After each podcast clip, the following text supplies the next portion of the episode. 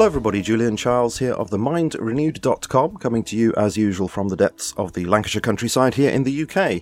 And today it is my great pleasure to be speaking with Dr. Andreas Köstenberger, who is Senior Research Professor of New Testament and Biblical Theology at Southeastern Baptist Theological Seminary in North Carolina. He is also founder and president of Biblical Foundations, an organization devoted to encouraging a return to the biblical foundations in the home, the church, and society. And in addition to having authored, edited, or indeed translated close to 50 books, he is also editor of the Journal of the Evangelical Theological Society.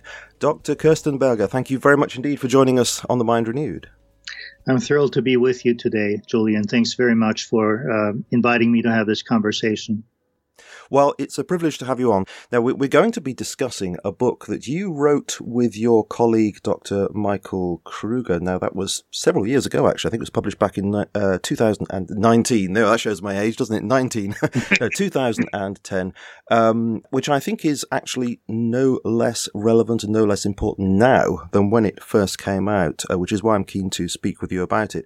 Um, a book which is called The Heresy of Orthodoxy which is certainly a very provocative title. The Heresy of Orthodoxy sounds a bit like a contradiction in terms, but of course it's not. We'll, we'll get quickly into the reasons why that does in fact make sense as, as we go on with our discussion today. And the book is something of a rebuttal to the influential ideas of the German 20th century theologian and historian Walter Bauer, uh, probably not known to many people, but a very influential man, and indeed a rebuttal to some extent to those who have followed in his footsteps, such as uh, most famously uh, Bart Ehrman. So, a rebuttal to the hypothesis that, stating this very briefly here, that what we know today as Orthodox Christianity. And of course, I, I, don't mean orthodox in a denominational sense. I mean, you know, standard, normative Christianity that we're familiar with. The idea that that is in fact just one form of Christianity out of a wide variety of early Christianities that simply persists today because it won out in the battle for ideas. That's the basic idea. So, as I say, your book rebuts that in a very scholarly way, but a very readable way, which is why I'm highly recommending this book. Um, but we'll get into all that uh, fascination and complexity in a minute or two. But let's first of all find out a little bit more about you, Dr. Köstenberger. Um, I understand that you originate from Austria and that you have a doctorate in economics. Um, how did you come, therefore, to be a professor of New Testament in the United States? Well, as you can imagine, it's a long story, but uh, in a nutshell, I was uh, grew up uh, a Roman Catholic, then uh, as a teenager and as a college student uh, at the University of Economics in Vienna, I turned to philosophy and the arts, and and even played in a band for a while just looking for answers, looking for meaning, and uh, through uh, you know what appeared to be a chance encounter on a train uh, with an opera student, um, I heard the gospel. Um, I think really for the first time, and uh, started reading the Bible. Actually, read through the Bible twice in about a six month period, just uh, out of pent up spiritual uh, hunger never really having uh, read the Bible before. I was about 23 years old at that time. And uh, make long story short, had a fairly radical conversion experience about six months later, and really felt a strong call to pursue uh, theological training. Ended up leaving my native country of Austria, went to the United States first for a master's degree, and then later for a PhD, uh, studying under a scholar named uh, D.A. Carson. Since then, I've been teaching uh, Southeastern for the most part the last uh, 20 years or so uh, I'm primarily a biblical scholar, a New Testament scholar. I've done uh, quite a bit of work in on the Gospel of John, but especially the last uh, five or ten years, I've increasingly become interested in apologetics and in defending the reliability of Scripture. And as you mentioned in this book, particularly also the truthfulness of historic Christianity. Well, it's interesting that you mentioned there Donald Carson. He is one of my heroes. Presumably, you chose him because of one of his specialities being the Gospel of John. That was that at Trinity Evangelical Divinity School. Yes, I've studied there with him in the early 90s. Uh, he just published his commentary in 91, and ah. and I ended up writing my dissertation on John 2021 as the Father sent me, so send I you, on the mission theme in the Gospel of John. Wonderful. As I say, one of my heroes. How did you get on with him personally? What was he like? Yes, uh, I took five or six seminars with him on various topics such as uh, the use of the Old Testament in the New, and uh, actually wrote my dissertation uh, using his own personal home library while he was on sabbatical in Cambridge. Great. So you obviously got on with him fairly well then. Um, okay, well, let's turn to this book then, The Heresy of Orthodoxy. Now, uh, the very brief introduction that I gave a few minutes ago really was merely to whet people's appetite. So let's get a, a clearer view of what this book is really addressing. So, who was this man, Walter Bauer, and what were his ideas essentially on early Christianity? Well, uh, Walter Bauer, uh, not to be confused with another German scholar named F.C. Baur, Ferdinand Christian Baur, who was the founder of the Tübingen School. More people actually think of him when they first hear the name, but he lived about a half century earlier. So, Walter Bauer, B A U E R, is probably best known for his uh, well-known dictionary, sometimes referred to uh, as, as BDAG Bauer Danker Arndt Gingrich, a, a uh, Greek English lexicon.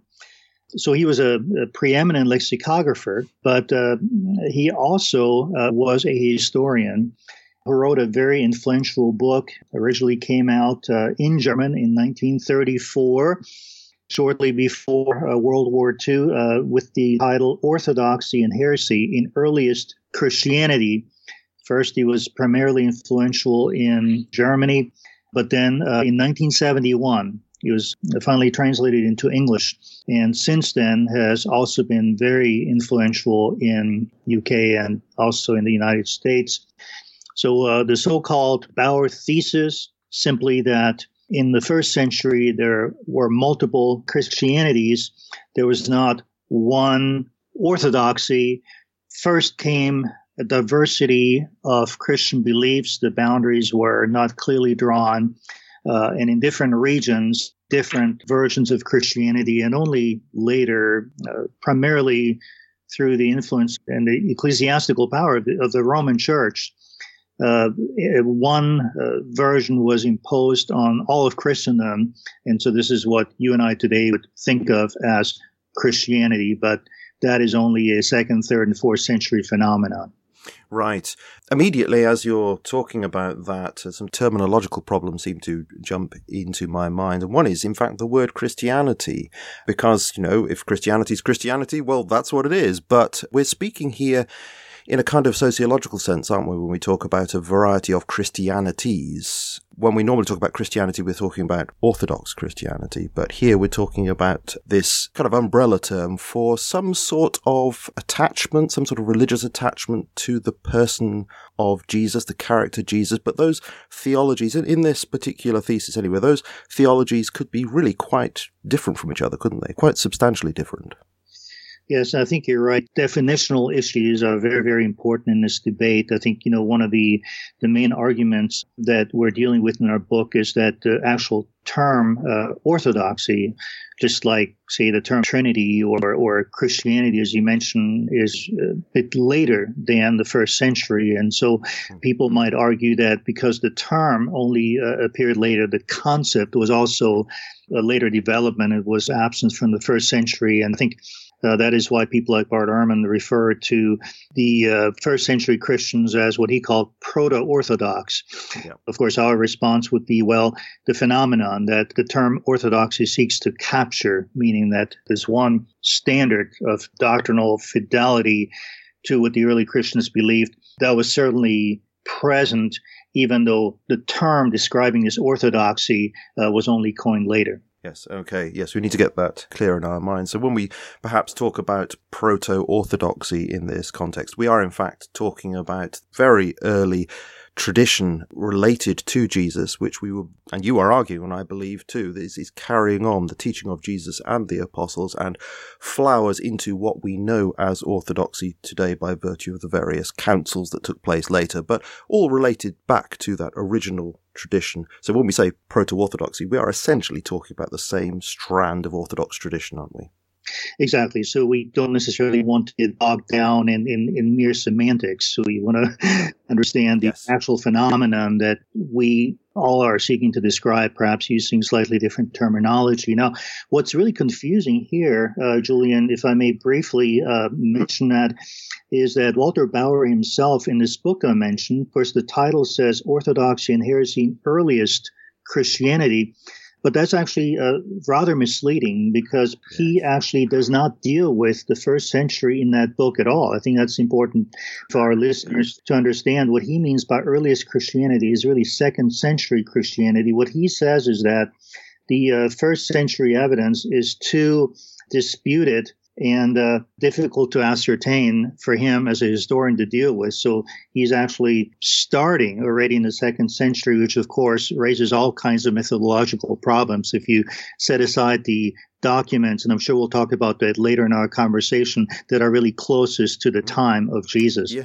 Yes, indeed. It strikes me immediately as a methodological problem there, setting himself up to fail. Um, okay, well, you mentioned these four centers. There were others, but you mentioned the four main ones mm. uh, Asia Minor, so that's sort of Western Central Turkey today, uh, Egypt, Edessa, that's. Um, sort of between Turkey and Syria and Rome. And as you say, he argued that the Roman church, the Roman center of Jesus' belief, uh, essentially dominated the situation, rewrote Christian beginnings and erased these earlier varieties of Jesus' belief. Mm-hmm. So as this idea develops, over the decades and influences more people. You call this the Bauer Ehrman thesis because you're referring there to Bart Ehrman. Of course, others will be included, but mm-hmm. Ehrman is mm-hmm. so influential these days that you call this the Bauer Ehrman thesis, which kind of brings up the question to me how really influential are Walter Bauer's ideas today in academic circles?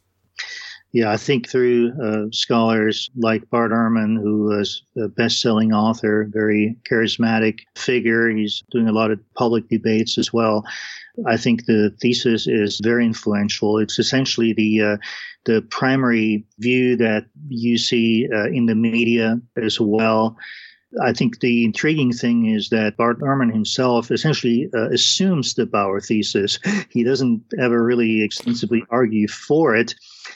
I think he, he would even be willing to acknowledge that the Bauer thesis in many of the details is flawed, but I think he would argue that still, in a, in a broad sense, this belief that diversity came first and the uh, later notion of orthodoxy was essentially just more of a political phenomenon.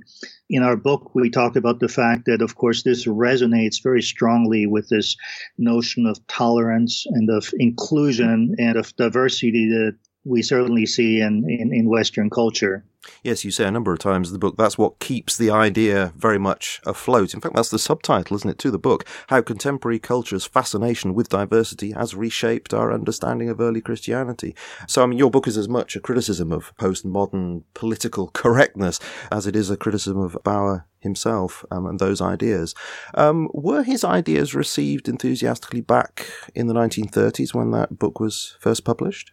No, I think it's actually interesting that as far as I've been able to see, his ideas initially didn't get that much traction. I think partly it might have been a function of World War II as well and, and the difficult times. But uh, I think in many ways uh, it was a bit more of an academic exercise. And it was really not until after the English translation was published that scholars like uh, James Dunn and others took up the mantle. And then more recently, hmm. as you mentioned, Bart Ehrman, there were some people in Germany like Rudolf Bultmann, who was a towering German uh, New Testament scholar, though, who did uh, eventually pick up some of his uh, thoughts as well. So while not immediately uh, the, the Bauer thesis definitely got some traction maybe a, a decade or two after the original publication, uh, even in Germany, but then I think especially, as I mentioned more recently, in the UK and the US. Do you think it was possibly waiting for the right time to uh, rear its ugly head, as it were? Was it waiting for the right kind of intellectual environment, sort of the, the rise of the postmodern sensibility for it to really get some traction? Yeah, I think it is in some ways actually odd. I think uh, if Bauer were alive today, he would be rather surprised and amazed how certain people actually pressed his thesis into service. I think that's certainly not something that I think he ever would have envisioned. Uh, but I would look at it as a revisionist historiography where, you know, somewhat anachronistically, people like Ehrman are essentially looking for some rootage, some grounding in the first century of this notion of diversity being early and so the Bauer thesis, as you mentioned, was simply there to use to basically make that case for early diversity. And, and of course, if diversity was early, they would also validate, as you mentioned, the postmodern, you know, supremacy of diversity is the preeminent concept today.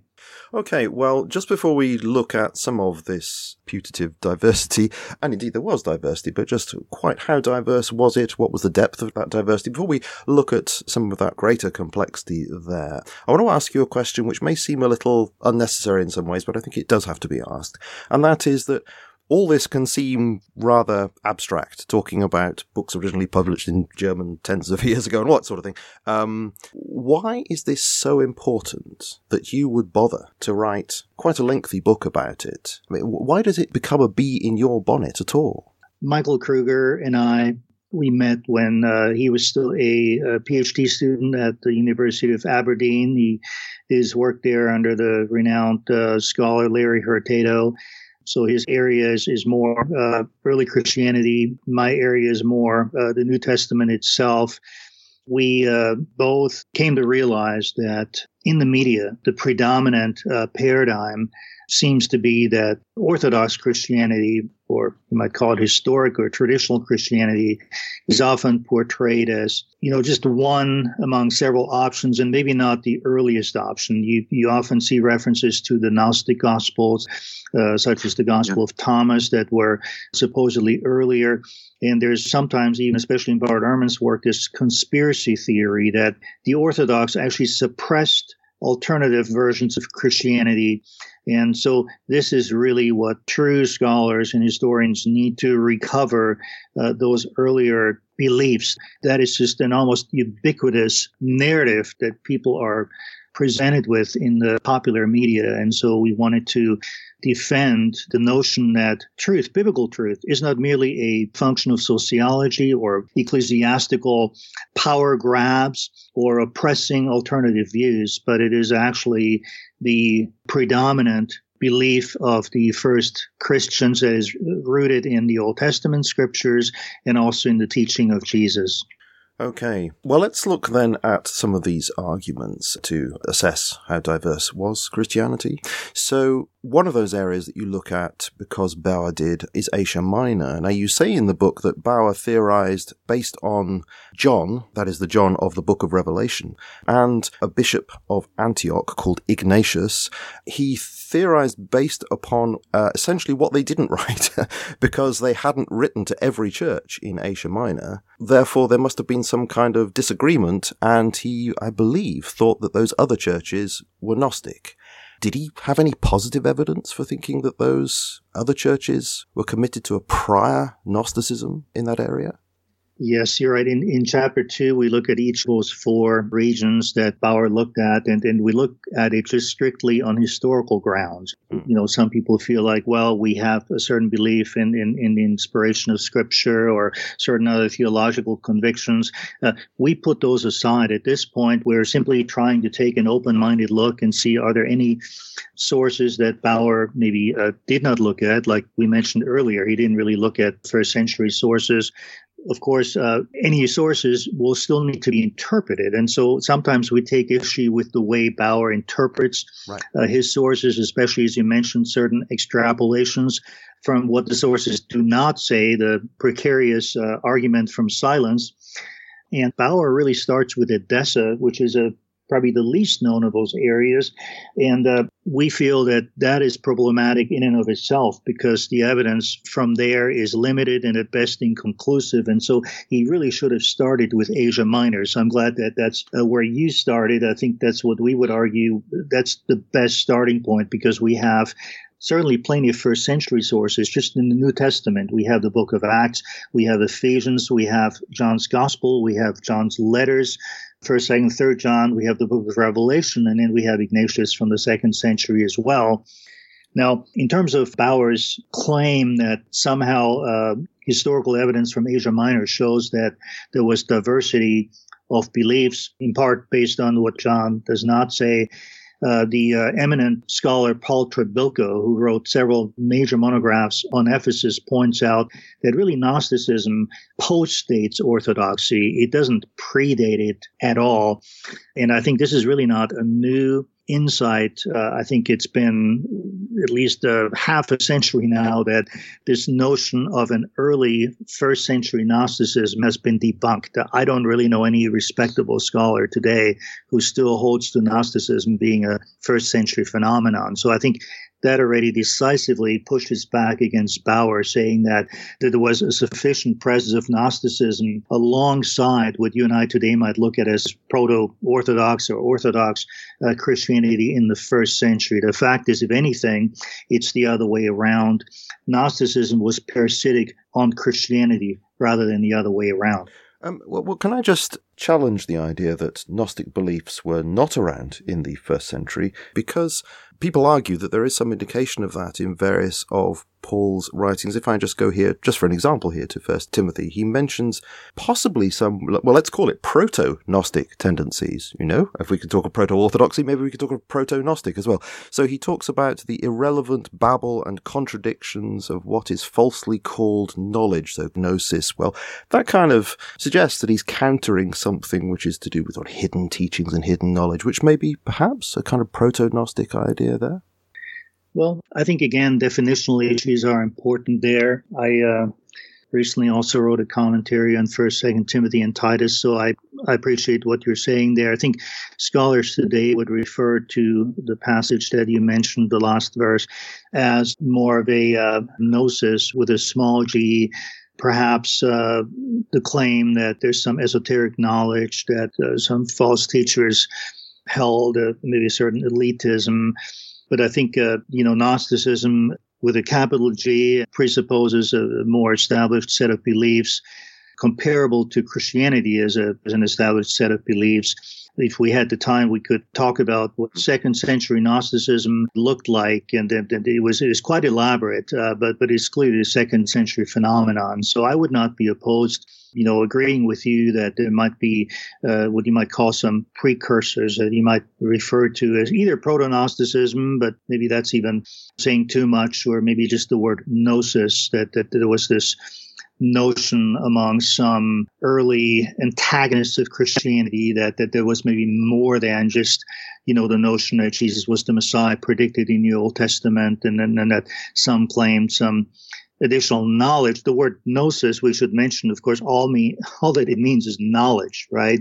And so mm. it, it, doesn't necessarily require this, you know, philosophical dualism between, you know, flesh and spirit and matter and the supernatural and and then the notion that you have multiple levels of reality and eons and you know all kinds of fairly hmm. elaborate schemes that were concocted uh, you know in the second century yeah, I have to say that even if it's meaningful to talk about some kind of proto Gnostic Christianity in those very early New Testament times, I, I can't immediately see how the mere existence of such groups, assuming, you know, for the moment, just for the sake of argument that they did exist, I don't see how their sheer existence could create a problem for the claim that proto-orthodoxy is, you know, the genuine tradition, because it seems to me that the force of the point would have to be that such proto-Gnostic groups were closer to the original teachings of Jesus. Otherwise, you know, what is the point? Um, but that's really problematic to my mind because that seems extremely unlikely. And I mean that on historical grounds, largely because of the very existence of proto-Orthodoxy itself. Because if Jesus was, you know, contrary to what we've always thought, some kind of wandering Gnostic sage. Why would anybody from the proto Orthodox camp take any notice of him at all? Why would they, as people coming out of that Jewish matrix of ideas looking for the Messiah, make into the Jewish Messiah someone who really didn't fit that bill at all? So, you know, the very existence of proto Orthodoxy speaks against that idea, in my mind anyway. Yeah, and I think you know, to some extent, when you actually look at the historical and the literary evidence, uh, what do we know about the beliefs of the Gnostics? Well, we have certain Gnostic writings that uh, were found uh, roughly the same time as the Dead Sea Scrolls in the 1940s, the so-called Nag Hammadi Library, mm. and that would include uh, sources such as various apocryphal Gospels, Gospel of Thomas, and, and others.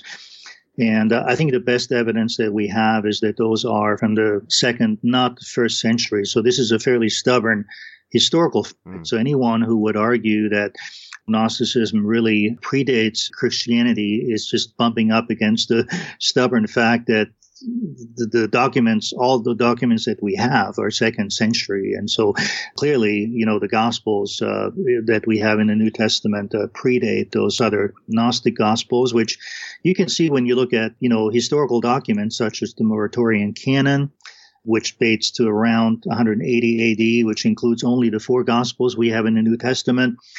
Uh, you have uh, church fathers like Irenaeus just referring to the four Gospels, uh, Matthew, Mark, Luke, and John. There's no canonical list that we have uh, that includes any of the Gnostic Gospels alongside the four canonical Gospels. And so, again, uh, clearly, those other gospels were not considered to be, you know, serious rivals or alternatives alongside the other gospels. I think there's a clear primacy of, of Matthew, Mark, Luke, and John. The fourfold gospel, as the early church looked at it, over any later gospels. And uh, the other thing to point out there is that the word gospel is really a misnomer because, you know, the Gospel of Thomas is just a saying source. It collects about 114 sayings of Jesus.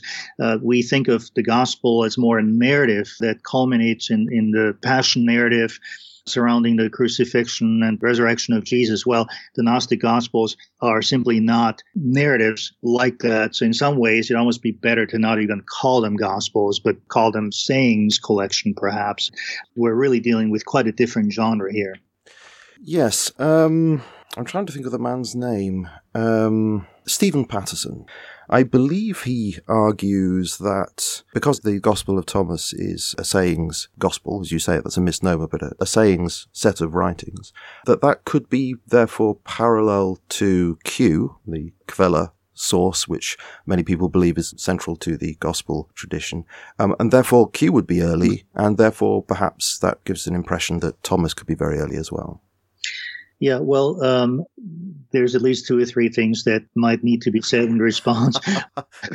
that certainly, okay, sorry. Uh, what people refer to as Q for the German Quelle would be a document that might be a, a shared source for Matthew and Luke for material that Mark does not include that might have looked uh, somewhat like uh, the Gospel of Thomas, uh, just a collection of sayings. I think uh, certainly I would agree that the very existence of the Gospel of Thomas would seem to indicate that it, it is possible that uh, a document like Q existed if so, of course, if Matthew and Luke used it, it would have been written prior to them. That would mean that certainly there's no reason why sayings collections of Jesus themselves could not have been written earlier. I think what he would not demonstrate is that the Gospel of Thomas was early, uh, because in the Gospel of Thomas we see certain Gnostic beliefs that are also attested in some of those other Gnostic documents found in the Nag Hammadi library, such as that final saying where it talks about uh, women not being worthy of life unless, you know, they become like men. And, yeah, you know, you have already this matter spirit dualism entrenched. So it quite clearly seems to be a reinterpretation and uh, appropriation of some of Jesus' sayings that we read about in the Gospels, but somewhat baptizing them into this Gnostic way of looking at the world you know, certainly anybody listening is certainly welcome to look at the primary evidence uh, for themselves and, and, and, read through the Gospel of Thomas. And I think what you will probably find is that quite often you will be reminded of sayings that we do have in the New Testament Gospels, but there's kind of a strange twist to it, which is this Gnostic adaptation of those sources. Absolutely. I, I read a book uh, several years ago uh, called The Secret Sayings of Jesus, and they made a very convincing case in there that Thomas' Gospel, so-called Gospel, uh, was derivative very clearly of the four canonical Gospels, you know, Matthew, Mark, Luke, and John. And, yes. um, you know, the way they put that evidence together was extremely convincing. I do recommend people look at that book as well. I'll put that in the show notes, The Secret Sayings of Jesus.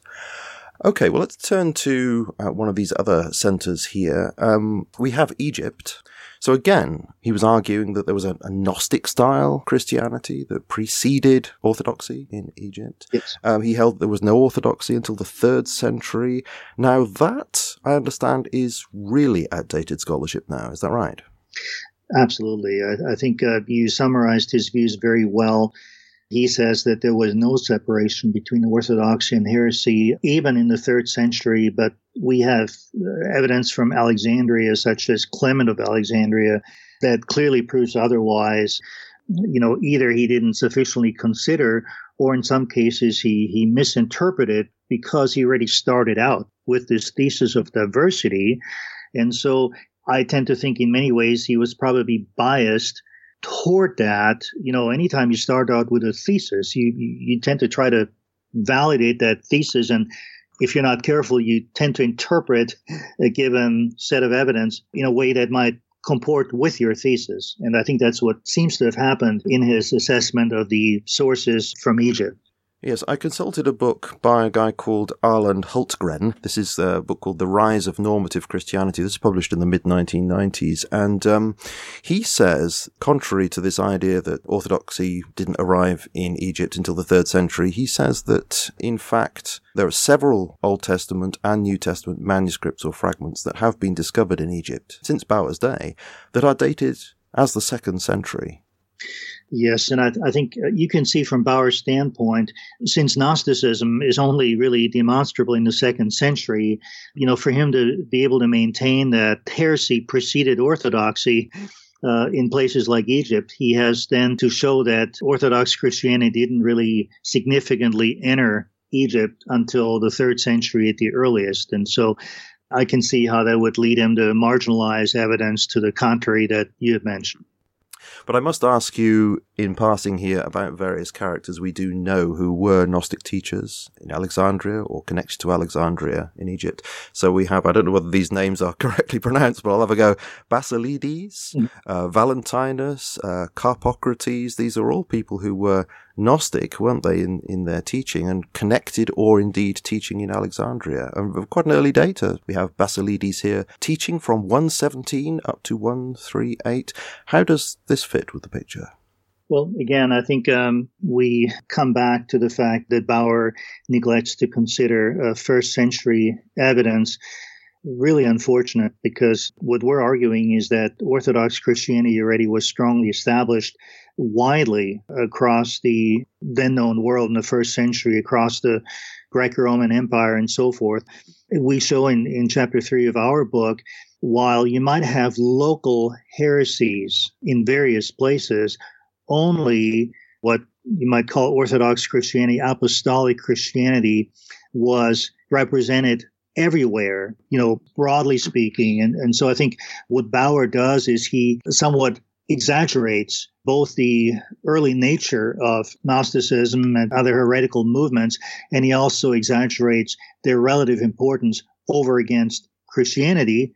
And then conversely, he fails to consider the powerful evidence, first century evidence, for the prevalence of apostolic Christianity. Uh, and so you end up with this lopsided picture that makes it look like apostolic Christianity and uh, Gnosticism or other forms of heresies were somewhat on par with each other in different urban centers in the first century, uh, when in fact, I think uh, less biased historical assessment would come to very different conclusions, especially if you consider the first century evidence that we do have. And, and so I think it, it comes back to looking at the Gospels and making a case for their relevance, for their reliability. Uh, and of course, that's a huge issue that, you know, he basically does not even really address.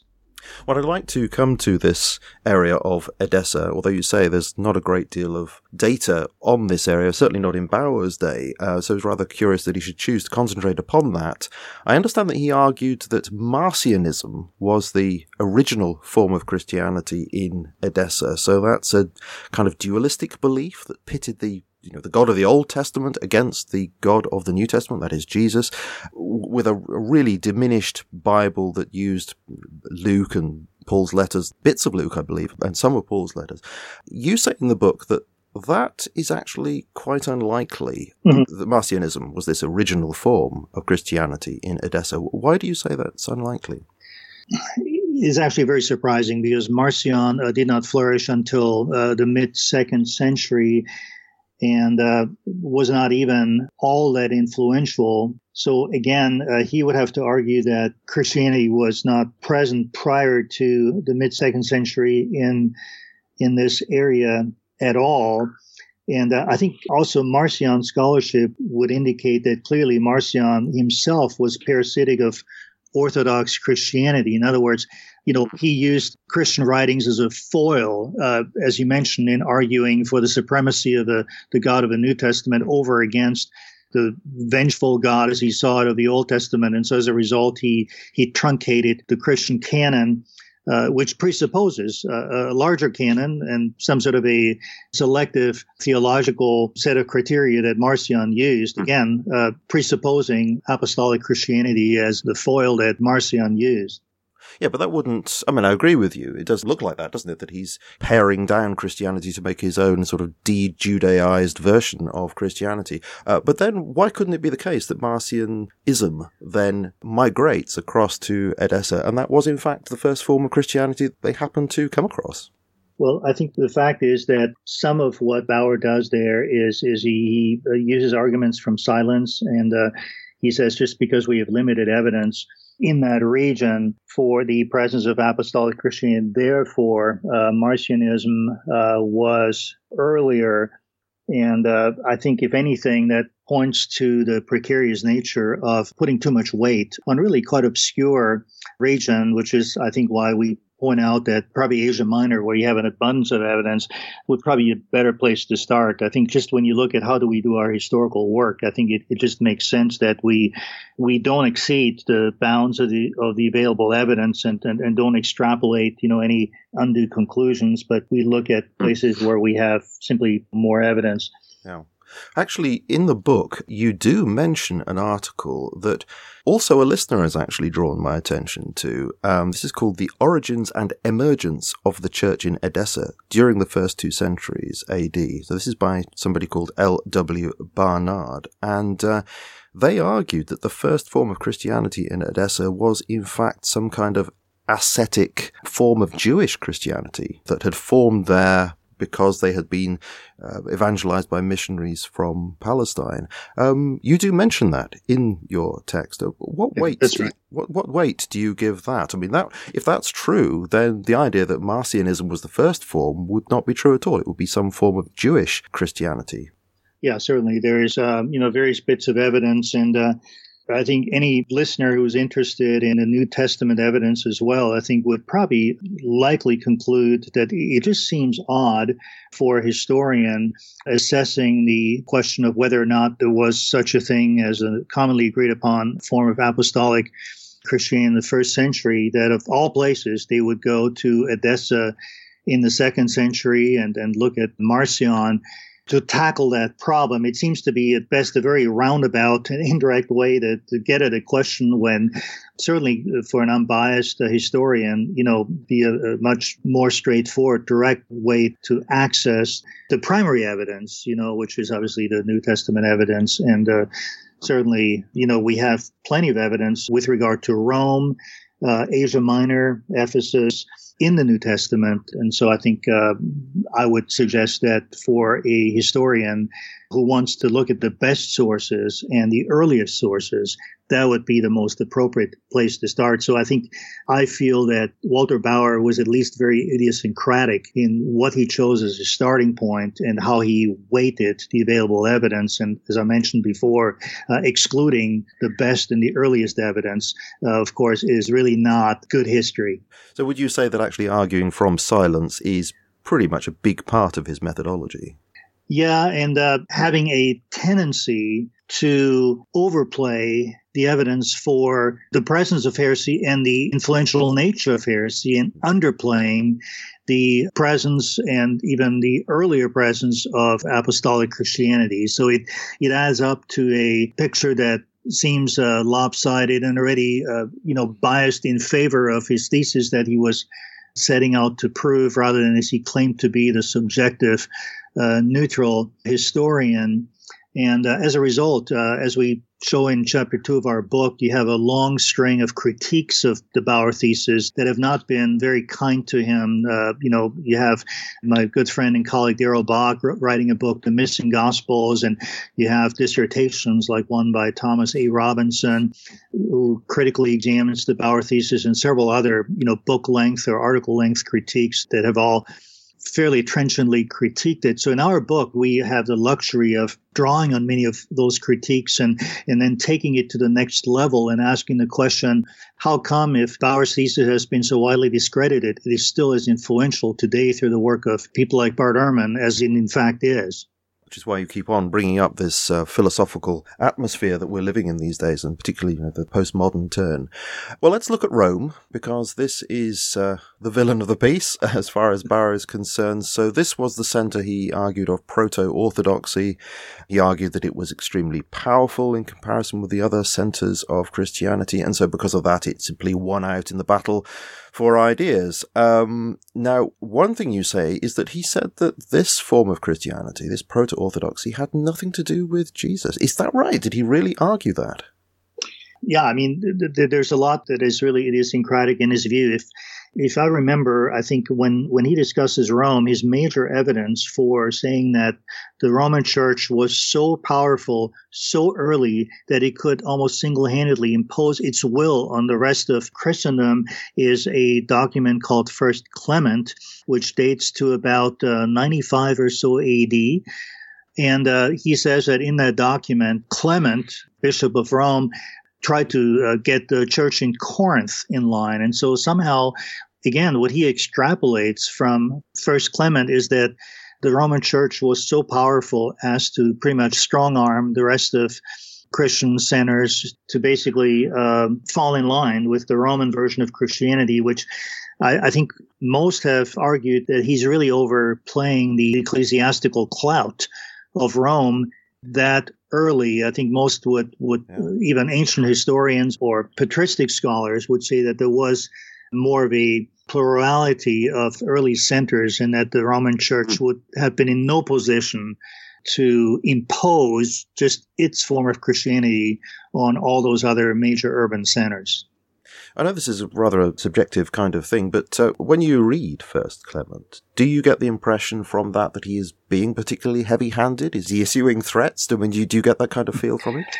There may be a sense in which the church in Rome, being that Rome was the capital of the Roman Empire, the church would have assumed a certain degree of preeminence and authority. You look at the the epistle to the Romans in our New Testament. So I'm not arguing that the church in Rome was not a, an important church, but uh, I, I, think it clearly is a quite a leap to go from that to saying that Rome was in a position that I think uh, church historians would tell us it did not have until much later to basically hmm. uh, assume the you know the formal authority over Christianity. Of course, uh, many would date the the beginning of the Roman Catholic Church to I think 600. I think with Leo, and clearly you know the preceding centuries might have been moving in that direction, but but Roman Catholicism, of course, uh, certainly is not a is not nearly as early in in this monolithic.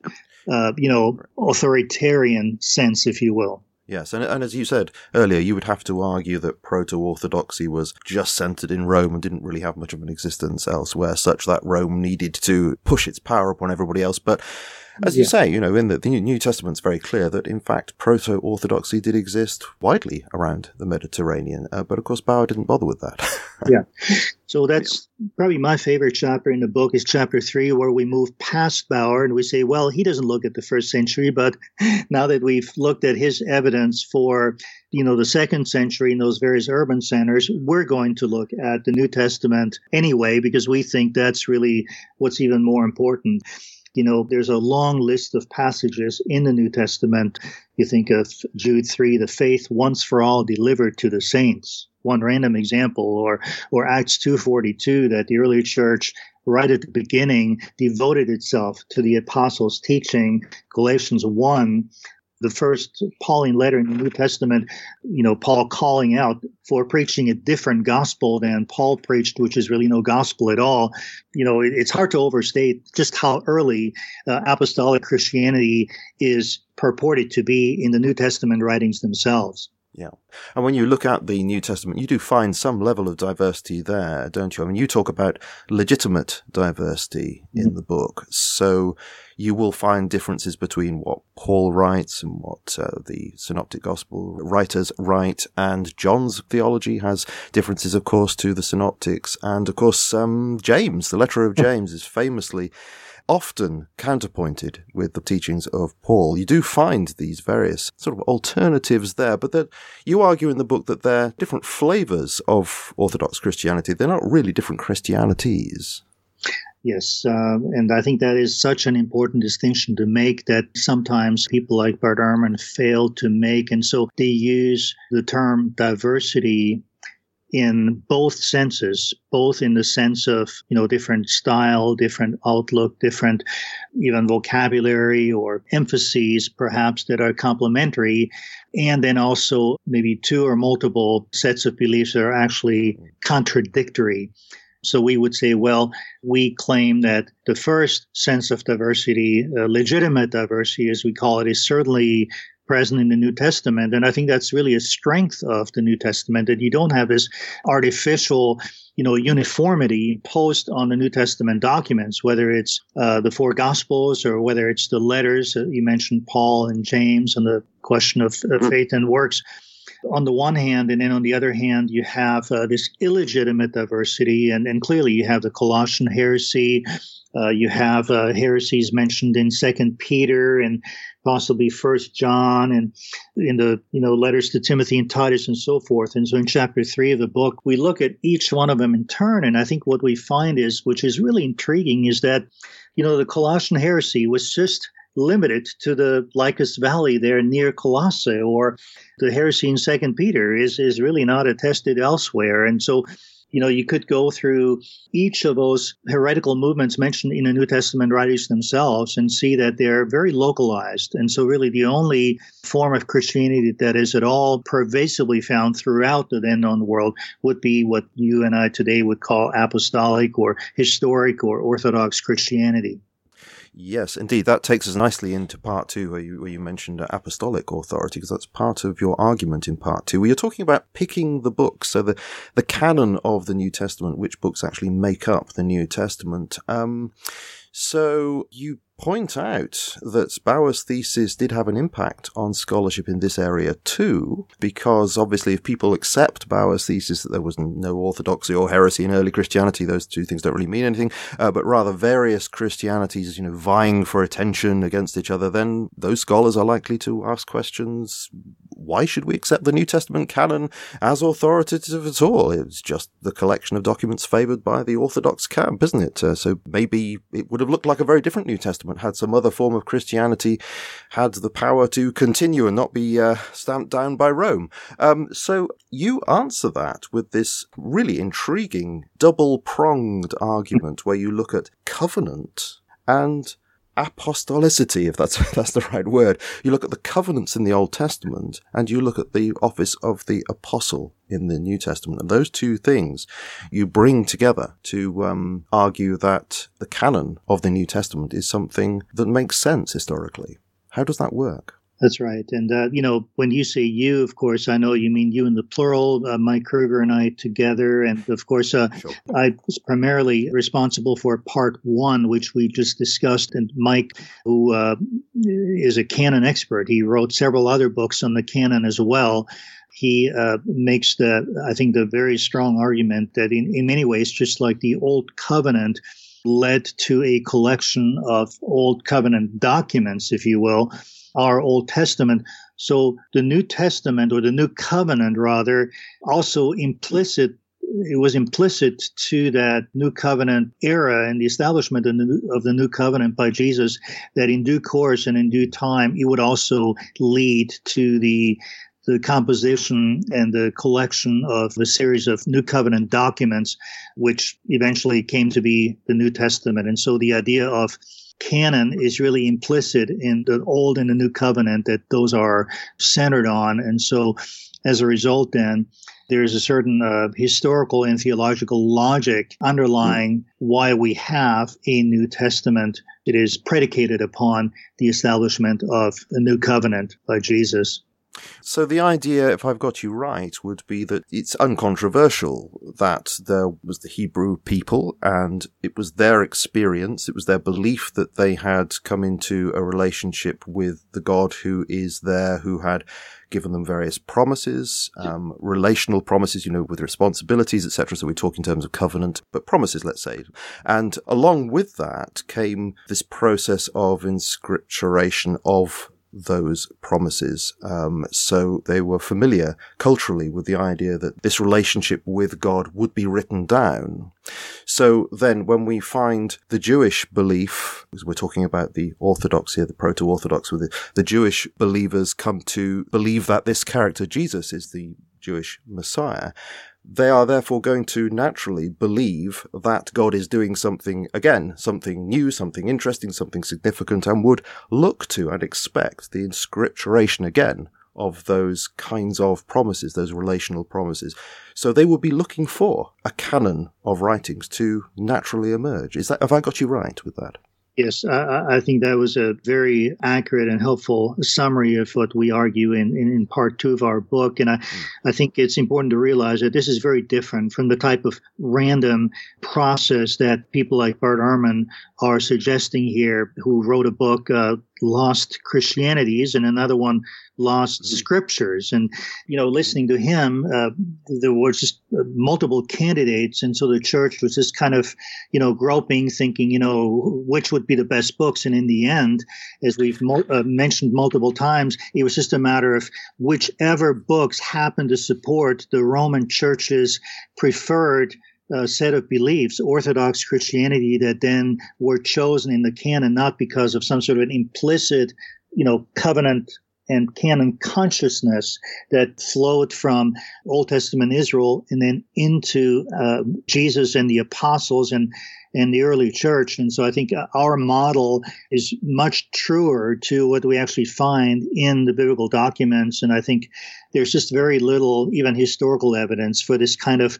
random procedure that Ehrman postulates here, not to mention the fact that someone like Ehrman, of course, claims to be primarily a historian. But then, as I mentioned, the best historical evidence we have, apart from scripture, would be early canonical lists and the writings of the church fathers. And, and as I mentioned, uh, very early, much earlier than the fourth century, uh, in the second century have lists that include Matthew, Mark, Luke, and John, and none of the Gnostic Gospels in the canon, and the same would be true for the rest of the New Testament. I, I should add that, of course, uh, there's a sense in which uh, one would expect that the church uh, had to go through a certain process of validating the apostolic nature of the various letters, and that's what we find maybe less significant documents such as second and third john or second peter you know, it, it, took a bit longer for the church to arrive at the settled conviction that they too should be included in the canon. So we're not denying that there was a certain process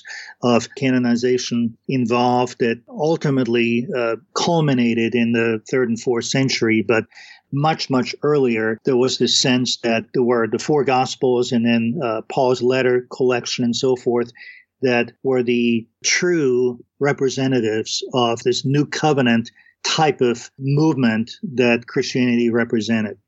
Yes, and part of the argument here is the role of the apostle. Now that can sound like, well, a very ecclesiastical term. Oh, the apostles, you know, it's like a very old thing that we can dispense with. But actually, apostle has a very important role within this argument, very important role within the very early church. Now, in connection with this idea of covenant and the growth of the canon, what is your understanding of the importance of apostle? Uh, the role of apostle in the New Testament was similar to the role of prophet hmm. in the Old Testament. You see passages like Ephesians 2:20 that link the two. You know, prophets and apostles, or you have uh, First Peter 1 10 to 12 as well, talking about the seminal role of, of Old Testament prophets. And so they were the, the primary spokespersons and, and the ones who epitomized the covenant centeredness and covenant consciousness in ancient Israel. And so then the apostles, if you will, took up the mantle of the Old Testament prophets and did something very similar for the New Covenant people of God that ultimately led to the development of the New Testament.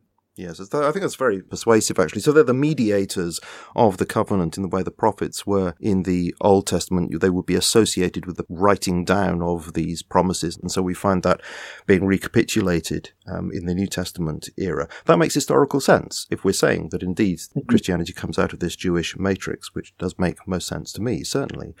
Um, I noted here, I wanted to put this into the conversation. You do bring it up in the book, but uh, this is evidence of New Testament writings being considered scripture at a very early date. We have here, this is 2 Peter 3, uh, verses 15 and 16. Let me just read it because I think it is a very striking paragraph here.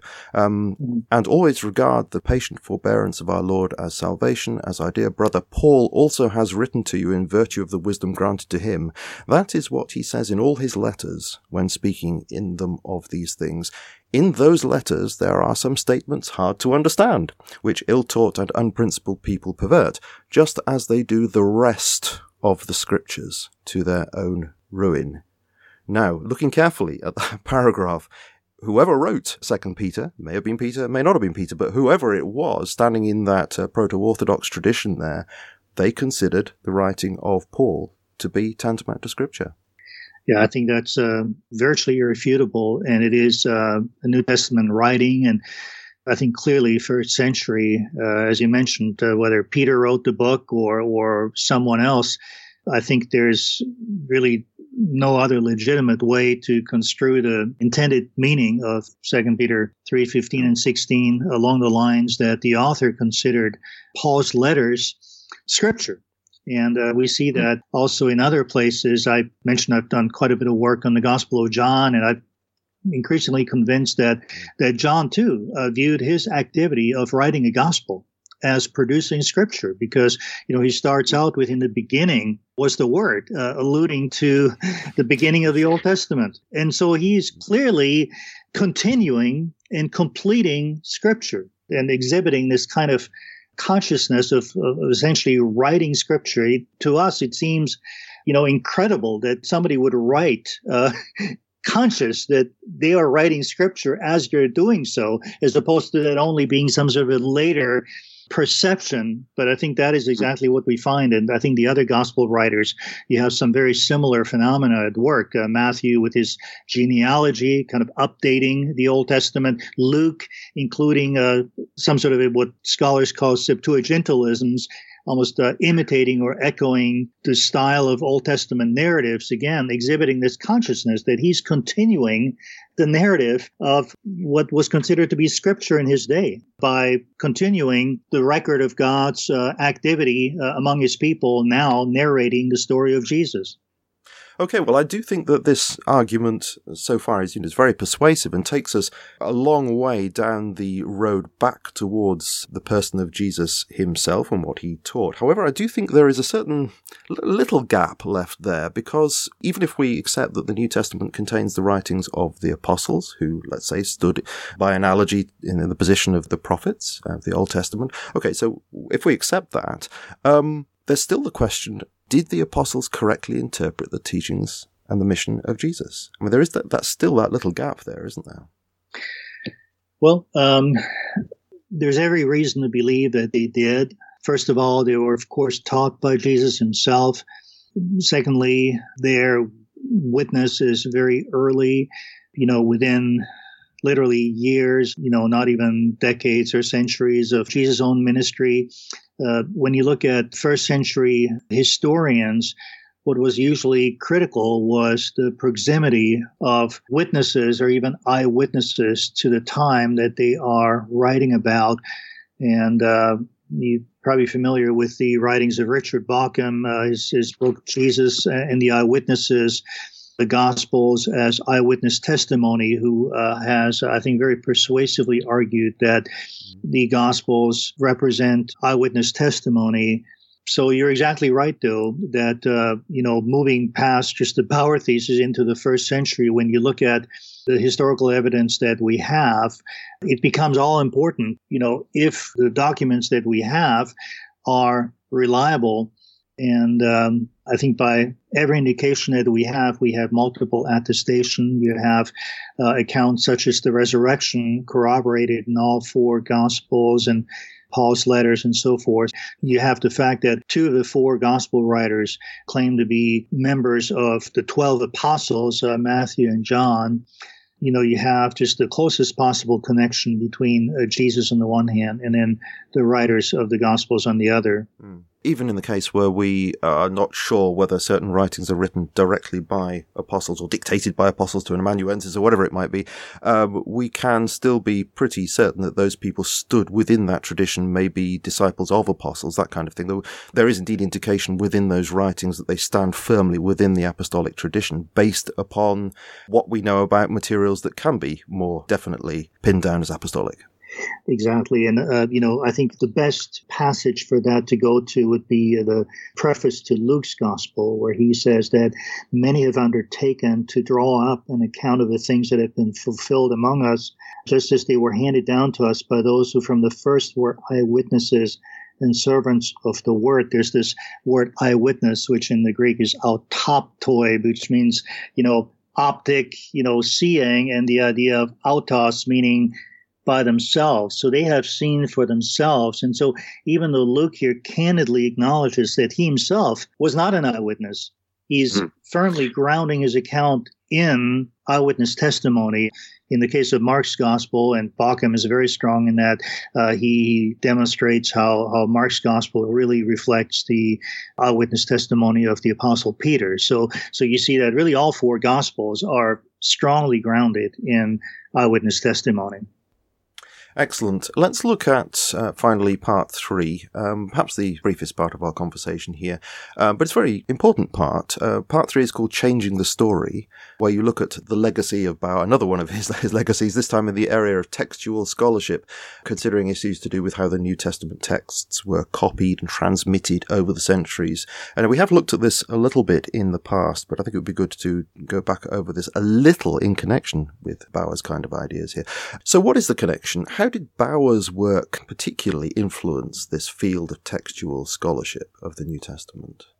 Well, um, certainly people like Bart Ehrman uh, have taken this and have made application to the question of the reliability of the copies, especially of the New Testament writings that we have, because Bart Ehrman, his primary field of expertise is text criticism. He wrote his dissertation on what he calls the orthodox corruption of Scripture, where he uh, has argued that early scribes actually were orthodox, ironically, since he denies that there was such a thing. But and so they tended to conform the, the manuscripts that they copied to their orthodox beliefs.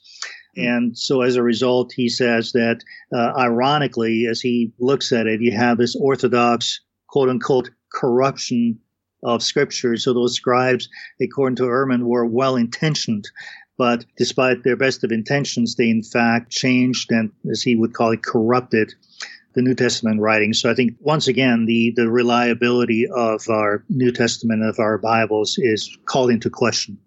Yes, um, actually, I did enjoy that book, The Orthodox Corruption of Scripture, when I, when I read it. Um, I think the title is rather tendentious, uh, but um, it's uh, much more.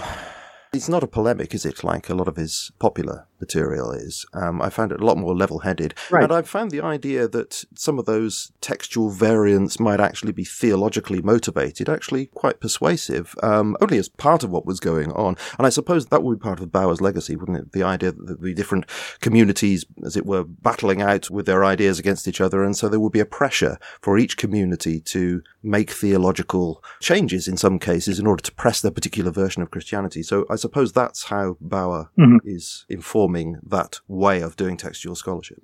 Yeah, and I think uh, Ehrman did make a contribution. He looked at the variants that we have uh, in part as windows into the early Christian communities that copied those manuscripts. And as you mentioned, there's a certain resonance there with the Bauer thesis. Of course, what is important to point out is uh, what is presupposed in Ehrman's uh, early work here is that he and others are still fairly easily able to recover what the original wording is.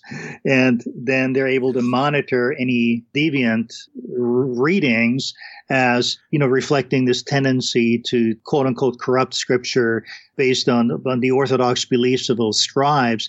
And I think uh, to some extent that actually is an argument that works really in, in favor of of the notion of orthodoxy and of even the stability of the text that we have, that we are able to fairly easily uh, recover the original wording, even where scribes might have messed with it. Yeah, this is what's so remarkable, isn't it? Because uh, in a book like Misquoting Jesus, one of his more popular books, he seems to speak in such a different way. I mean, he's there. He's he's working as a textual scholar. He he knows the tools of the trade. He's working with these particular texts, and he's presumably working towards getting out what the proper reading of these texts is. Uh, but when you turn to misquoting Jesus, he says, and this is not an exact quote from him, but he says something like there are more variants in the New Testament manuscripts than there are hmm. words in the New Testament itself, which of course makes it sound absolutely terrible. Like you can trust no word in the New Testament at all, you know. That is really quite disingenuous, really, isn't it?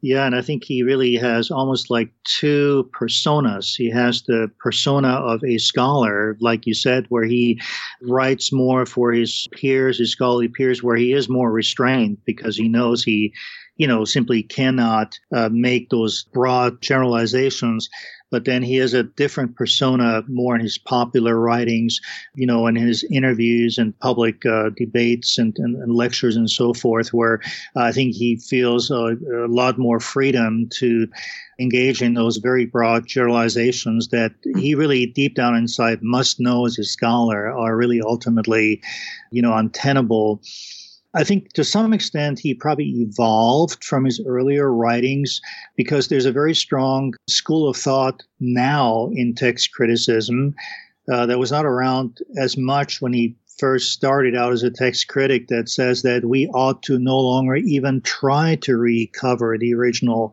text where basically people are saying uh, that's an, an elusive and, and really misguided project and really all that matters is to to just learn more about the communities that produce the text and to some extent you know again choosing some sort of form of agnosticism as to not even just agnosticism but affirming that it is ultimately irrelevant you know what the original text oh might have said. But then at other times uh, in his writings, you still see vestiges of the old Bart Ehrman, if you will, that he still pretty much presupposes that it matters what the original text said. And he also exudes a certain degree of confidence that uh, an intelligent and well skilled text critic like himself is easily able to determine what that original reading was. Yes, indeed.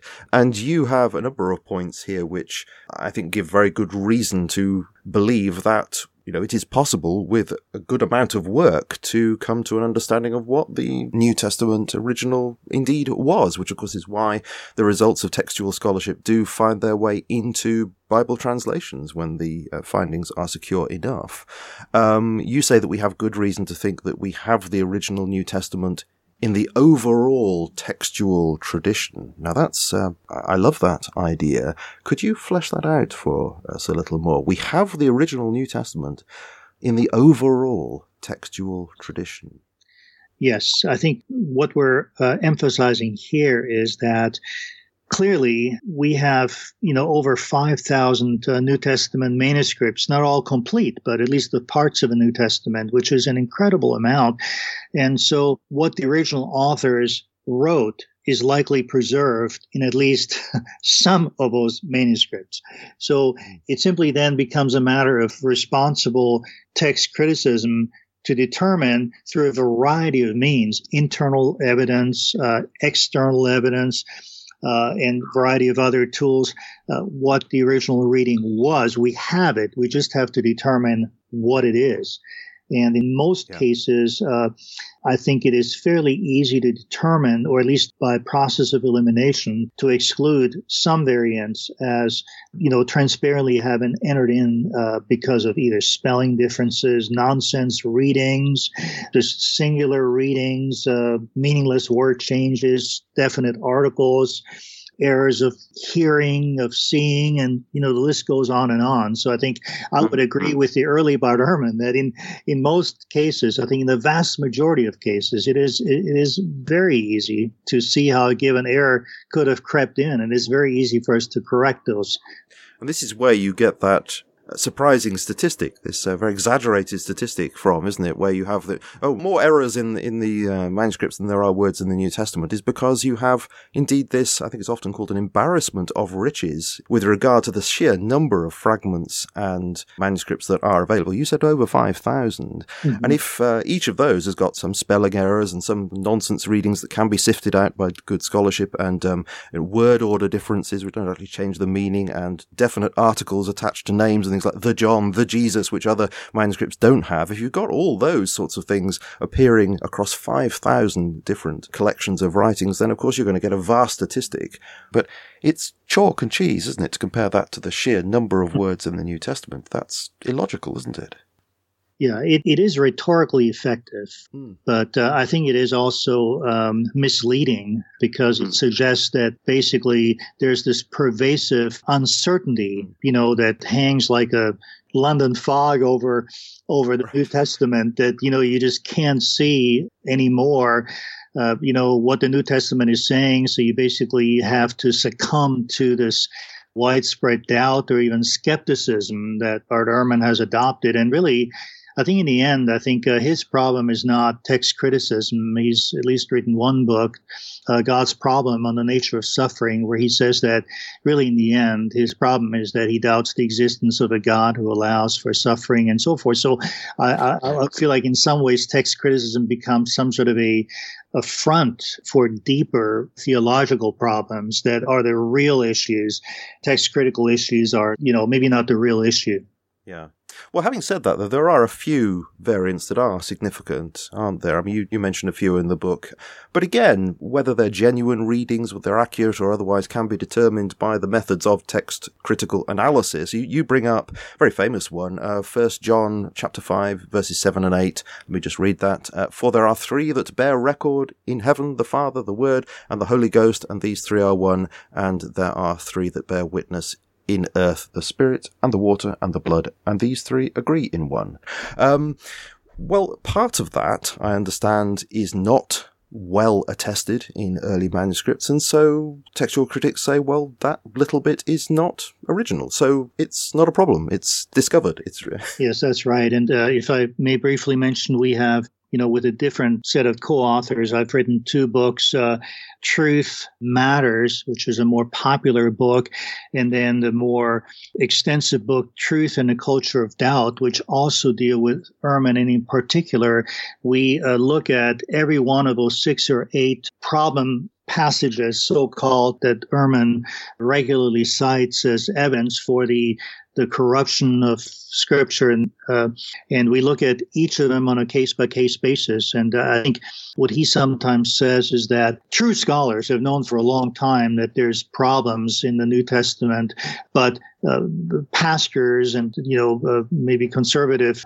seminary professors want to keep that from the unsuspecting public. And so he's actually doing the public a service by letting them in on this well guarded secret that there's those problem passages. And i think the fact is it's not nearly as well guarded because most of our bibles uh, in the footnotes uh, actually acknowledge that passages like first uh, john 5 uh, 7 yeah yeah, that you mentioned uh, were not uh, found in really any of the earliest manuscripts. Or another example would be uh, the uh, pericope of the adulterous woman uh, in uh, in John at the end of John seven and beginning of of John eight, where once again I think anyone listening to this could look at their Bibles and they will find a footnote indicating that many earliest manuscripts do not contain that. So it is simply not true that those six to eight passages in any way are indicative of the entire New Testament, as Ehrman sometimes seems to suggest.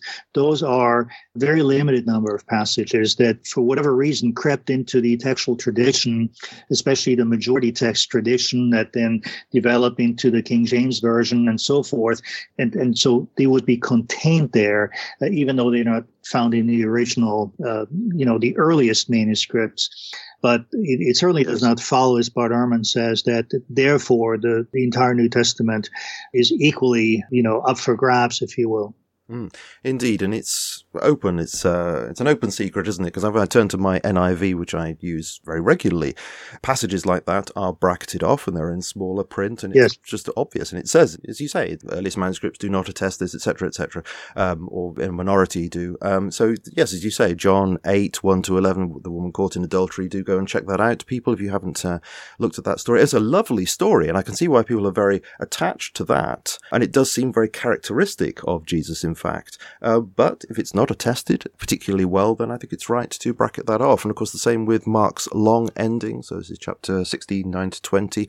Most Bibles these days will have that bracketed off and it will tell you why. Um, but those, as you say, are very few. And indeed, if you were to remove those completely, would it affect anything in terms of the narrative of the New Testament or indeed the theology of the New Testament?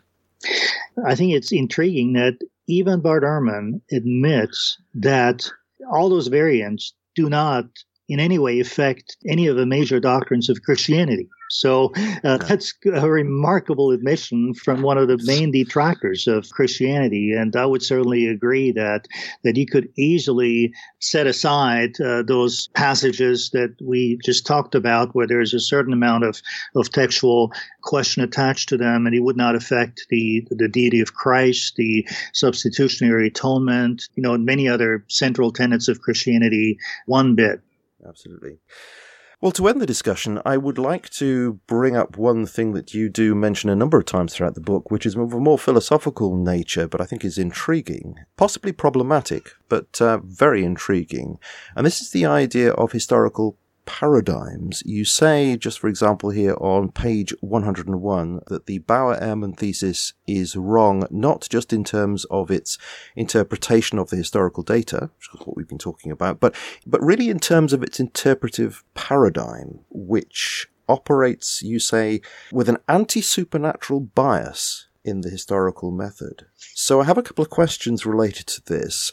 Um, how does Bauer's anti-supernatural bias affect his research? I mean, how does it, in your view, skew the picture so that he doesn't read the historical data correctly? Just one second. I've been interrupted by my one-year-old son who's cleaning his teeth. Sorry. No problem. That's all right. It's okay. Is that all right? Sorry about that. Sure. Well, no problem. Good night. Good night. oh dear.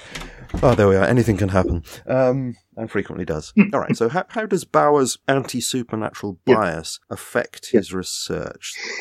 In Bauer's case, I'm not sure that he is very strongly guided by anti supernatural presuppositions.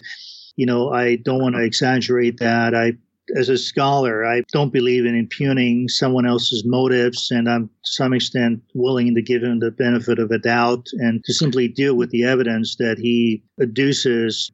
That said, there's a very strong stream of, of German scholarship that he certainly is a part of, which is uh, that of the Tübingen School, you know, the so called historical critical method. So there's certainly a certain maybe historical background to it. People like uh, Salomo Semler, who separated out scripture from the word of God and drove a wedge between that. There's a sense that scripture is not inspired, is not revelation, and so forth. So I would say certainly he operated primarily as a historian. Nothing wrong with that, but I think maybe there's certain limitations if someone is maybe methodologically constrained to exclude supernatural phenomena. I think you see that a lot more strongly with Bart Ehrman, where uh, you know he claims to be a historian, but one suspects that quite often his overall theological views and agnosticism uh, enters in. Uh, certainly in, in, his more recent writings, I think he recently wrote a book called "How Jesus Became God," where he mm. argues that essentially Jesus did not even claim to be God. That was just a later claim that was uh, imposed on him by uh, later Christians. And by the way, that elicited a delightful response, how God became Jesus. Very nice uh, touch there. So, uh, so in any case, I think you're you're right. I don't know that we have time to exhaustively discuss this. It's almost like that'd be a different conversation, but but clearly, uh, the question of historical method uh, really looms large as we talk about hmm. how does one even determine anything that happened, you know, two millennia ago. Yes, now you're bringing up that book by Ehrman reminds me of something that he said in it. I remember him writing on the resurrection, and he, he seemed to discount the possibility that the resurrection could have been a miraculous event because he couldn't, he said, as a historian, allow a supernatural explanation. Right. But I thought that really did skew things because if, in fact, the resurrection did happen mm. and uh, hence was a miraculous event, then a method of doing history that in principle excludes events that even point in the direction or even invite an inference to a supernatural explanation, that, that method of doing history then will exclude what in fact happened and lead the historian to prefer another materialistic alternative that in point of fact did not happen. Um, mm. And I thought, you know, it's this principle of anti-supernaturalism that's at fault here because if the historian simply remains neutral, you know, they don't have to go there. They could remain open to the data that points in the direction of an extremely unusual event and leave it at that. You know, it's a mysterious event. They don't have to choose a, a much less likely explanation in historical terms. Mm-hmm. They can accept that it's a mysterious event and leave it at that. Um, if they then wish, on philosophical grounds, theological grounds, to say, well, this is a miraculous event, then okay, that might be arguably stepping outside of the um, discipline of history, but at that point, that's fine. Um, but there's no anti-supernaturalism there skewing yeah. the interpretation of the data such as to lead to a false conclusion.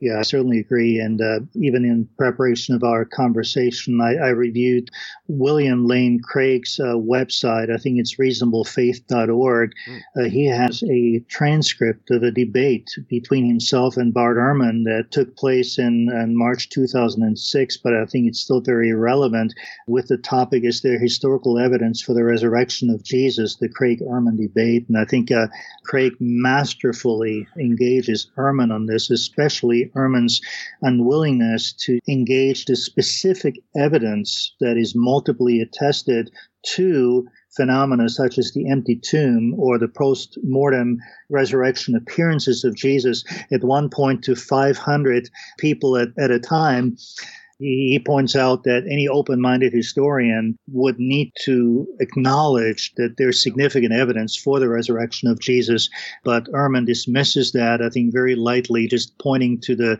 the limitations of the historian, you know, not being able to make any statements about God. And so I think in the end, what William Lane Craig shows is that it really comes down to the question of the existence of God, because the claim is that it's this God who raised Jesus. And so uh, the problem there that came out in the course of the debate is that, of course, Bart Ehrman is an agnostic. He doesn't really believe in the possibility of, of, of knowing whether or not there even is a God. So again, you see the power of presuppositions. No wonder he then not affirm the you know, the historical probability of the resurrection of Jesus. He doesn't believe in the, our ability to even determine the existence of God in the first place. Um, in connection with this, as part of your argument, you do bring up the role of the Holy Spirit. Um, now, I agree with you. The Holy Spirit was indeed active in the formation of the canon, in the transmission of the text, etc. I, I, do believe that. However, you seem to use it sometimes as part of the argument that we can be sure about the Bible that we have because the Holy Spirit was active in the creation of it. Do you think within historical studies there is room for making statements like that? Well, we think there is, and I appreciate uh, Julian you raising that candidly because I think if there's anything that we have been criticized in reviews, it is that very thing that we mention the Holy Spirit in the latter parts of our book, and so I, I think. First off, I would point out that the vast majority of our book does not necessarily depend on arguments from Absolutely. the spirit. It's actually yes. uh, very interesting that uh, that Howard Marshall in his uh, preface to our book, which I greatly appreciate, says very clearly that the arguments in our book, and I briefly quote here, are not dependent on a belief in the inspiration of Scripture and rest on solid evidence and reasonable arguments, so that our case should be compelling to those who may not share our theological position. Of course, Howard Marshall, one of the preeminent New Testament scholars, you know, of our day, he rightly points out that for the most part, our book is addressed to people just on the basis of historical work, reasonable argument. But you put your finger on, on, on this one area in our book uh, toward the end where we do introduce the, the role of the Holy Spirit in the, in the canonization process. And I, of course, Mike Kruger, who was primarily responsible for uh, those chapters, and I, you know, very advisedly uh, considered uh, whether or not we would be vulnerable to objections by historical critics, if you will. but we decided that we certainly do believe that the Spirit did have a role, and we feel like uh, the historian ought to be open, in principle, to the supernatural. Not that we hopefully uh, use an argument an appeal to the Holy Spirit as a substitute for, you know, other kinds of argument, but but but I think to supplement it because I think at some point we felt it would be disingenuous on our part, uh, believing in, in in the role of the Holy Spirit in in in this process if we were pretending that we don't or we uh, yes. excluded that from from you know our presentation Yes, I, I, absolutely see what you mean. I can say absolutely for sure that it is the case that you do present arguments that are very cogent and do not rely upon that kind of supernaturalist argument, you know, for, the vast majority of this book. So people should not get the false idea about this. But you do bring it up. And I wonder at those very few moments where you do mention the Holy Spirit in this uh, historical context, whether at those moments you are writing more to believers than you are writing to unbelievers. And if that's the case, I don't see there's a problem with that in that you could say like a, a, subset of people who are studying this historically would be people who believe in God, take a confessional position, and for them their worldview includes God, and so therefore it would be reasonable for them to believe that the Holy Spirit would have a role in the unfolding of history. So mm. am I right then? In those particular paragraphs where you mention the Holy Spirit in this historical context, you would be writing for that subset of people who do have a theistic worldview. Yeah, that's exactly right. Uh, I think, uh, given the, the more popular nature of the book, part of our uh, intended audience were people who might be seeing, you know, a Bart Ehrman or, or reading one of his books or seeing a, a scholar in, in, in, maybe a special at Easter or Christmas and, and wanting to, to maybe yes. equip them what might be the underlying uh, paradigm, you will, that those people are operating from and I've actually had good success in talking about the heresy of orthodoxy to a group of pastors, even in a local church context. And mm. I've been surprised by this. I didn't necessarily expect it to resonate as deeply, but he really yes. has. I think a lot of people, uh, maybe you never heard the name Walter Bauer, uh, have, have, seen the relevance of mm. of the book, and, and as you mentioned, certainly you know firmly committed to the, uh, the inspiration of Scripture. Yes, absolutely. It's because it's because of those, as you call them, specials. We call them documentaries over here, but the same kind of thing, isn't it? Yeah. It's because of those and the popularity of those that people are indeed becoming very aware of these issues and need a resource like the Heresy of Orthodoxy to go to, which I keep saying I recommend it. I do. One of the highest recommendations I'm saying from this podcast to date. Um, I'll ask, I, I want to be fair to Bauer. Is, is there anything valuable from Bauer's work that we can thank him for, would you say? Certainly I like the fact that he was making an effort to engage in historical research and uh, maybe he had certain blind spots and he overlooked some evidence or you know I might feel he didn't always interpret the evidence in the way that maybe most probable. But that said I, I certainly enjoyed interacting with him on the basis of the historical evidence because I'm also uh, firmly committed to New Testament research and even New Testament theology being primarily a historical task. As Christians, we don't have to engage in this irrational leap of faith that we believe hmm. things, you know, either despite the evidence or, or in, you know, where, where we lack evidence. I think that's another thing I've seen, uh, Ehrman stereotype Christians uh-huh. as, even in, the, in that Craig Ehrman debate. Craig, William Lane Craig does an excellent job in, in kind of pushing back against the stereotype that, you know, somehow history and theology are either at odds or are, are mutually incompatible. I, I feel like history becomes a very important lens through which to understand uh, theology, and, and ideally they would go hand in hand. Certainly, as a biblical scholar, I'm not afraid of history, and I'm very happy to engage with others who are serious about looking at the historical grounding of Christianity. So actually, despite of what it might have appeared through much of the interview, I actually have uh, great respect for Walter Bauer and, and, and, and at least for his mm. for his aims to uncover uh, the nature, at least of second century Christianity. Mm-hmm. And I suppose there's some sense of somebody had to do this. Somebody had to ask these kinds of difficult questions, provocative questions. And when you do set the ball rolling in that way, then obviously people are going to respond. And out of this comes a vast amount of scholarship that otherwise wouldn't have happened. Yeah, I agree. It's uh, even with, with heresies, as you know, it's led to church councils really solidifying, yeah. you know, uh, historic Christianity and, and then some of the core beliefs. And, and so, uh, yes, sometimes, you know, we're too complacent or, or too quick to assume the truth of certain things. And it's scholar like Bauer or even Ehrman that force us to engage the evidence and, and hopefully our faith will be stronger as a result of it. And, be living proofs that the stereotype people like Ehrman are often projecting is inaccurate. That the only option is either to be a historical skeptic like he is, or to be this pie in the sky believer who uh-huh. doesn't really know what's going on. Mm. You, you are clearly not that. Anybody who reads your book will know that immediately. It's full of data and full of argumentation. Um, I mean, academia is still, to a reasonable extent, under the shadow of Bauer in the, in that area of study. Um, what is your view? Do you think that there's hope that such areas will become freer in later years in the pursuit of historical study?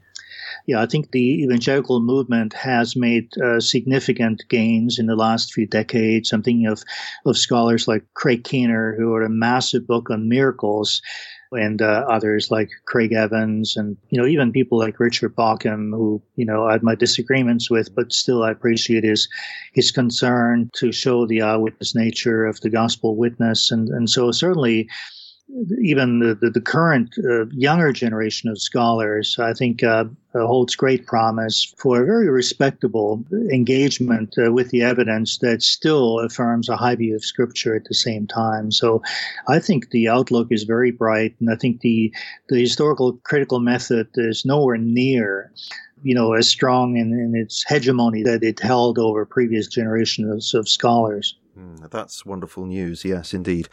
Well, thank you very much indeed, Dr. Köstenberger, for this absolutely fascinating conversation that we've had here today. Um, I'm going to yet again recommend people to get a copy of this book, The Heresy of Orthodoxy, and I'm going to give it its subtitle again, How Contemporary Culture's Fascination with Diversity Has Reshaped Our Understanding of Early Christianity. The copy that I have here is published by InterVarsity Press, but I think it might be published by Crossway these days. Um, I'll put the link in the show notes. Um, thank thank you very much indeed for coming on. It has been wonderful speaking with you. Before we do end, though, I just want to ask you about your organization. This is Biblical Foundations. What, what do you essentially do there? Well, Biblical Foundations is essentially a ministry uh, with a website, biblicalfoundations.org, which is an extension of my own teaching, public speaking ministry, and also is including other resources. It's essentially a library of biblical resources that are available for free for download, uh, blogs, videos, audio lectures, other materials, resources uh, for people in the churches. And so I think the idea is that it is basically a global classroom, if you will, but it's not even just for academics. It's really for anyone who's interested in what the Bible teaches on, on just about any subject, whether it's related to marriage and the family, which I have a very strong interest in, or, uh, you know, the New Testament writings in particular, apologetics and so forth. Hopefully, uh, we can include a link to this broadcast uh, on there as well in due course. I see. Excellent. So it's not just concentrating on the areas that you've been looking at in this yes. book. It's much wider than that. That's great. And can people contact you personally if they have a question through that website? Uh, absolutely. Yeah, there's a place on the website, contact uh, tab, where they would be very welcome to write in. And I love uh, interacting with people and answering any questions they might have. Excellent. Well, thank you again, Dr. Köstenberger. Fantastic. I really enjoyed this conversation, really enjoyed the book, and uh, I thank you very much for giving up so much of your time for this conversation. You're welcome, Julian. Thank you very much. I enjoyed it.